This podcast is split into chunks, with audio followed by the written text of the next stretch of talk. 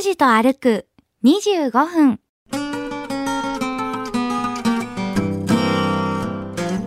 今私たちは周遊館高校を左手に見ながら、えー歩いておりますけれどもここが一番福岡県の公立高校で 入りにくいところでございます、はい、ここもね、えー、末永学院のこれは大学の図書館ですけどももうイタリア製のレンガらしいですからちょっとあのイタリア製のレンガの音をお聞かせしましょうか。なんですけどもこれはねやっぱりねちょっとやややんごとなきというか高貴な感じしますね。あああサザエさんのモニュメントがありましたね。と誰これ？まちこ先生これ？えー、長谷川まちこさん。えー、このいわゆる銅像だったらちょっとブーな感じですけど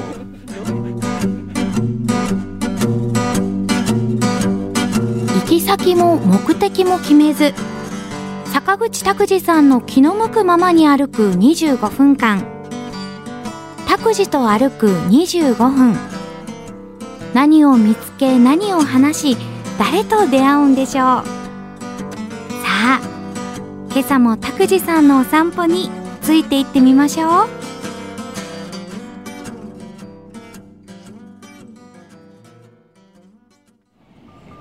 おはようございます。坂口拓司です。お、はようございます。勝木かなです。えー今日の歩く25分は福岡市早良区西陣の脇山口の交差点によります、えー通称お明治通りと通称早良街道が交わるところ、えー脇山口交差点と言います。昔からありますよね、えー明治通りはあー博多の市央2丁目から西区の小戸西の交差点まで。それからあ早良街道っていうのはあー西陣荒江線と国道の263号を合わせた名称でありまして正式には福岡市早良区の野毛交差点まで、えー伸びてます。で、はい。その主要幹線道路2本が交わるのが脇山口の交差点で、はい。えー一日中車の流れが途切れることはありません、えー周辺の道路の整備などが行われる前まではですねなんとこの脇山口から荒江の四つ角まで車がずーっとびっしり数珠つなぎだったっていう。南方向の車列が動かなかったっていう逸話が残っております。で、えーここからですねシーサイド桃地の海浜公園までおよそ1.6キロを通称サザエさん通りとして整備されましてはい。目の前に大きな看板があります。畳で言えばこれ20畳分分ぐらいの大きな看板。な。ええもう無理やり作った通りです を今日は歩いていこうというふうに思っております。はい。さん、おはようございます。ええー記念碑とかあのモニュメントとかね設置されてまして平成24年の5月に整備されました。今私たちは周遊館高校を左手に見ながら、うん。えー歩いておりますけれどもここが一番福岡県の公立高校で 入りにくいところでございます。はい。立派ですね。創立はね天明4年って言いますから。天1784年福岡藩の藩校として関東館とともに東学問所として開館しました、まあ、そこからカウントしたらですね創立は238年です。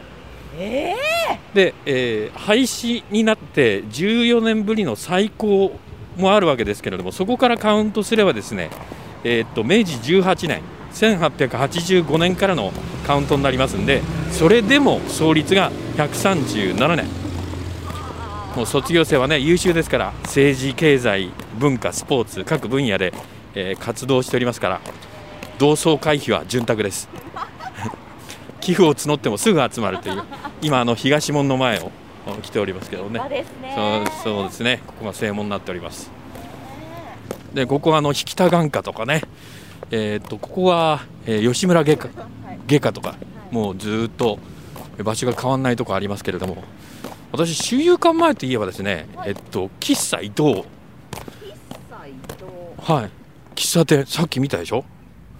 いわゆる街の喫茶店。あのシアトル系のねカフェが日本攻めてきておりますけれどもずーっとありますよ。およそで言えば40年以上。はい。そうですよ。コーヒー飲んだらねすぐに昆布茶が出てくるっていうホットサンドでも有名なとこですけど。あーで、えー、西南学院前の今、えっと信号のところに来ましたけれどもはい。ここもね、えー、清南学院のこれは大学の図書館ですけどもすごいですね。もう新品。1万2000平米もありまして7階建てで立派でしょ？すごい。ですね。はい。そうですよねもうイタリア製のレンガらしいですから。そうですか。あ物が違うという。ちょっとあのイタリア製のレンガの音をお聞かせしましょうか。このね壁までは自由に行けるんですよ。ちょっとねはい。これねあのいわゆる鉄筋コンクリートなんですけどこれはね。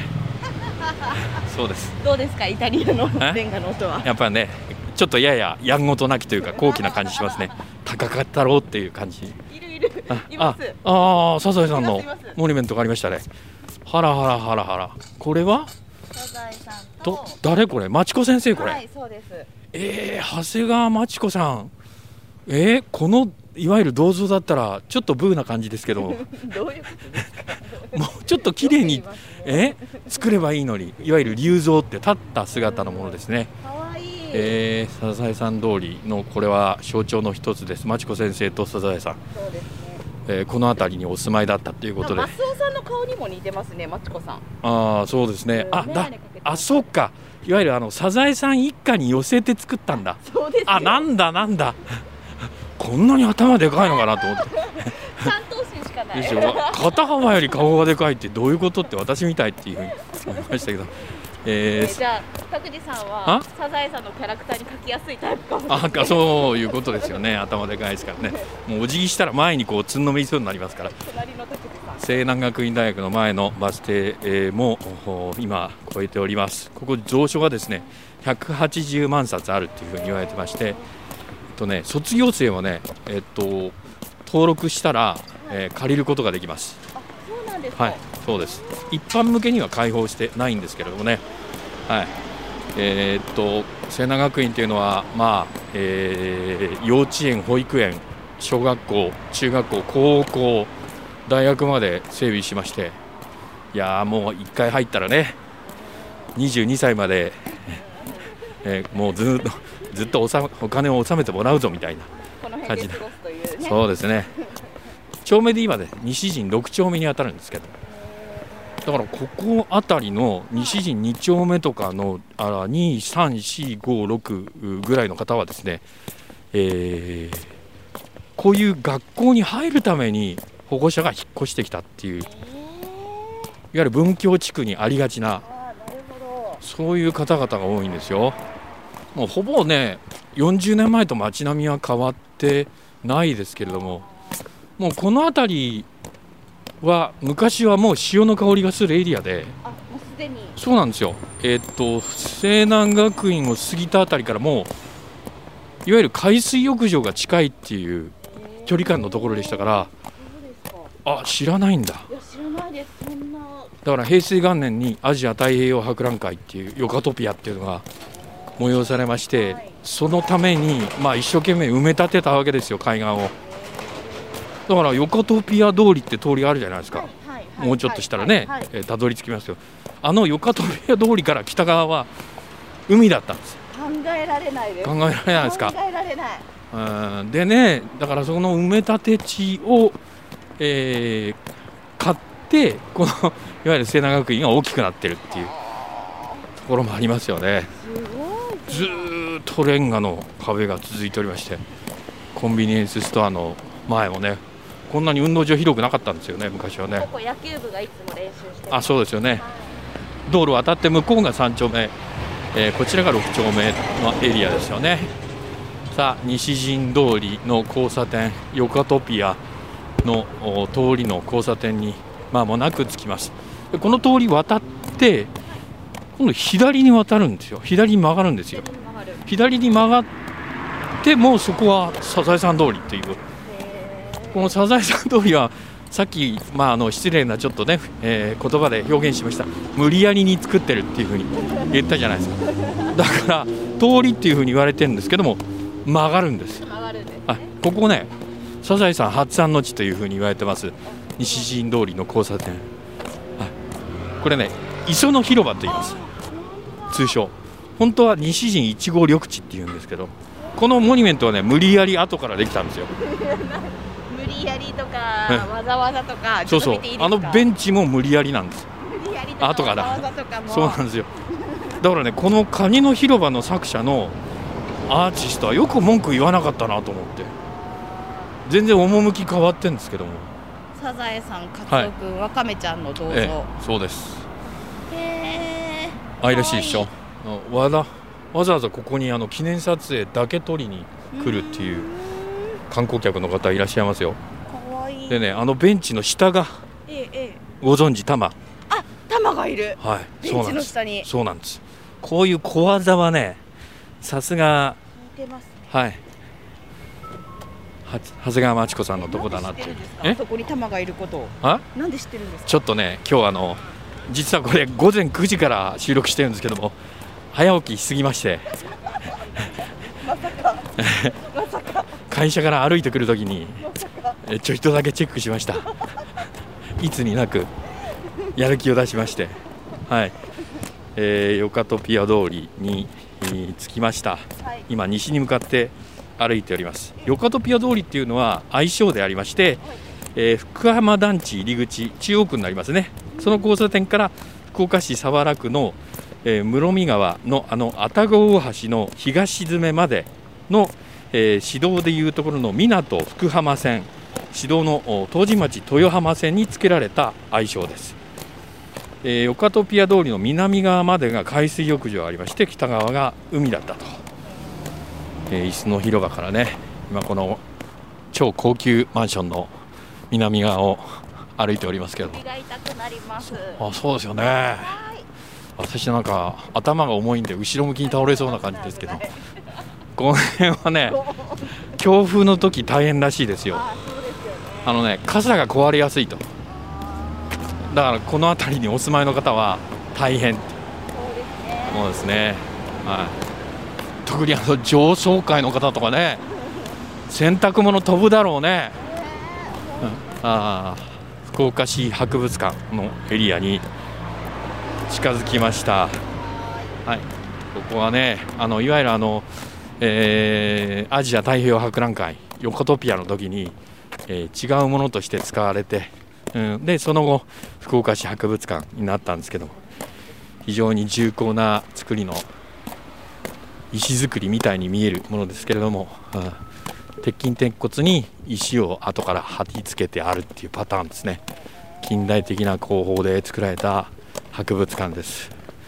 ここねあいつも地味でしょ、はい。ね、この前まで古代エジプト伝はい。アルキビ毎日放送主催の一つとして、えー催しておりましたけれども国宝いくつあると思う？えー、常設の。常設常に持ってる。え今金。あそうですね。最近ねあの金印も読み方がちょっといろいろあるんですよ。私たちの世代は漢の和の名の国王っていうふうに習ったじゃないですか。じゃないんじゃないかっていう。えー、はい。言えないんですよね放送で。だから今あの表現揺れてますから。そうそうそのねこの前行ったあの福岡市東区の鹿の島で発見された金印とはい。あとは？ああなたねボリ太平が飲み取ったというあの槍の日本語黒田節にも歌われておりますね。あの鈍色に輝くあの日本語の槍。それからもう一つこれはブームでしたよ。日本全国からこれを見に若い女性がやってきましたよ。若い女性が？はい。はい。刀剣ブームで。ははい。へし切りをあ長谷部ですね。長谷部。はい。あの南北朝の時代に、えー長谷部国重っていう、えー刀匠が作った名刀ですね。この3つ国宝を収められているのが福岡市博物館です。はい。で、えー今博物館前の信号を来ましたけれどもここから北に曲がるんですよ。ここがいわゆるここも、えーサザエさん通り。うだんうん、私は強引だっていうふうに言ったのは確かに。うんでしょ？まあいいとまあいいそういうこともある。大人の事情もある、ね、朝5時からの番組をね昼間収録してるっていうのも大人の事情ですか。らスナッピの前田さんがあ素晴らしいですね。え？前田さんおはようございます。おはようございます。えあなたこんな可愛い格好で出勤すると？そうですね。普段の私服はえええ。らしくないですね。いつも制服しか見ませんから。自転車で頑張って、はい、はい頑張ります。さよなら。はいちょっとおじさんズッキュンとしましたね。いやなんで微笑むんだろう私にって。なんかお金目当て？とかなはい勘違い勘違すすいませんね。すあ61歳のねいわゆる老人は若い女性には気をつけた方がいいっていう。あそうか。あそうなんです、満面の笑みで近づいてきましたからね今にっこりするだけでそんなに好印象を持たれるものなんです、ね、あそうです。あそうなんですか。いわゆるあの職業的な、えースチュワーデスさんキャビンアテンドだ、はいはいアテンダントさんみたいなあの笑顔の作り方でもあれ？と思いますからね。仕事仕事。いやいやあのーなんか高田純次的なリアクションになってしまうんです。よ あの基本的に何でもウェルカムですから私たちの世代は、はい、ただね危険だから、えー近づかないっていう、はい、爽やかでしたね。そうですね。さすがですね。これ代々。もう勝木かなからもこう続いてるわけでしょ？私は気だるそうに多分。朝弱いですからね。飲み過ぎっていう話もあるんですけどいやいやいや。福岡市博物館を右手にそして、えー左手に見えてきましたのはあ福岡市のこれは自慢の一つです。総合図書館。はい。これね比較的の新しいんですよ。平成8年ですからえですね1996年に、えー開館しました、えー図書と映像と、まあえー柱とした公立の図書館でありまして、えっと、およそで200万冊蔵書あります。で特筆すべきはあ映像の資料でありまして、まあ、映画ですね。東アジアの秀逸な映画のコレクションが有名でわざわざその映画が公開されるそのスケジュールに合わせて、えー東京とか大阪とか名古屋から、その映画をご覧になるためにお越しになる方もいらっしゃる、だから研究者にとってえ良質な映画がコレクションされているという。え私あの福岡市の総合図書館よく来るんですけど、ええ。映画は見たことないんですが誰でもあああどうも。いろんな知人そうですか。いろんな この時間帯はねそういうことになるということでしょうか。がえ見られるんですか？あ見られますよ。ええー有料ですけどもね。はい、えーそうなんですよ、うんすごいですね、ええあのタイミングがあったら時代劇のコレクションとかも持ってますから、えー、興味深いですね。はい、それをまとめて、えーっと例えば、うん、昔のイベントで言えばピアノイベントみたいに、えー監督の作品を、まあ、ある監督の作品を集めてえ一挙上映するとか。えはい。そうなんですよ、ええ。だ一般的なね、えー映画館映画館に入って、えー見るよりも低料金で見ることができますからありがたいんですね。研究されてる方。多いしよ。だからあの研究している人は面白いんですよね。暗くなってもメモ取っている音が聞こえてきますから。すごい。あカットのカット割りの研究するんでしょうね。うん。だから DVD とかビデオの形で発売されてない作品もおそらくはあるでしょうから見に来ないとダメなんでしょうね。図書館をそういう形で利用したことがないな。いですか。ね。まあもっぱら閲覧室でねですね。えー雑誌とかあるいは単行本蔵書の一部を読んで終わりちゃんちゃんっていう人が多いと思うんですけどいやいいんですよ。無料で借りられるっていうところはね、えー利用していただきたいと思います。正面に見えてきましたのは、えー高さあー234メートル福岡タワーです。はい。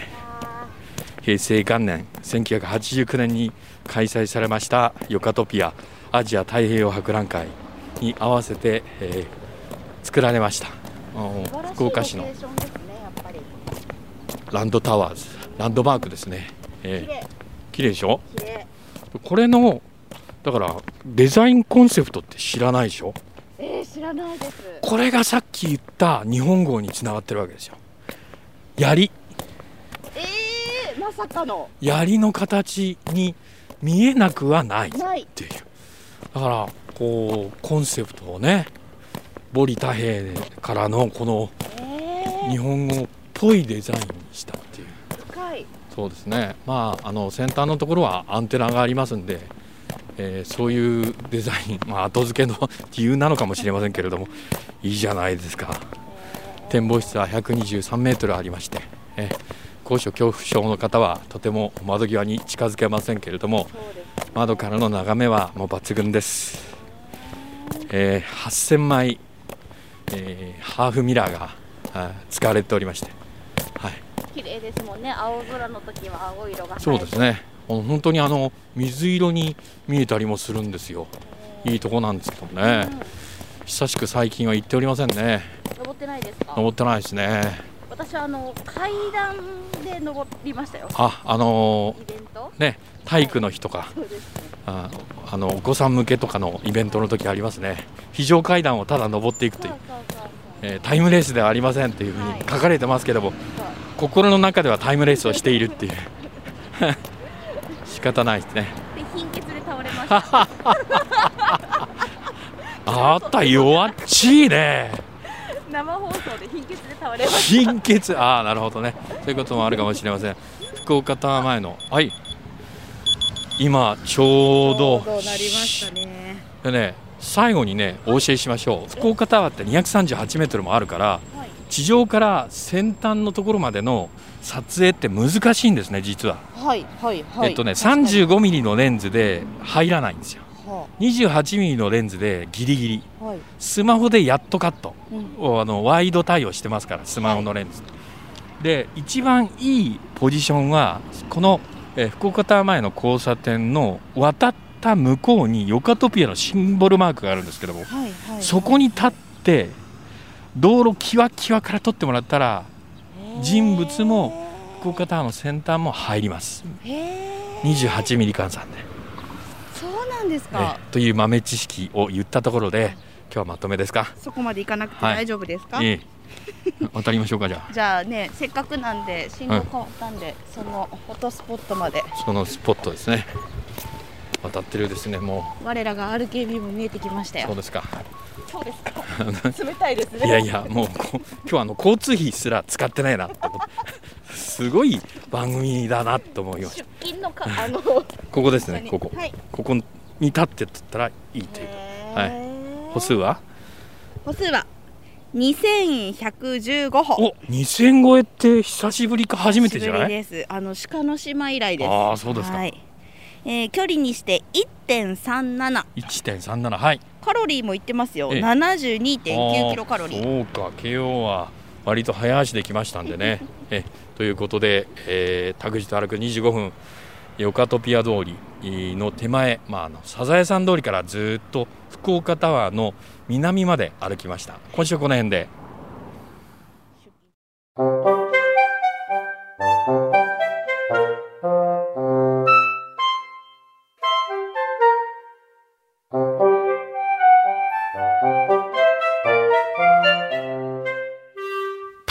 歩く25分。今日はここまで。来週はどこを歩くんでしょうね。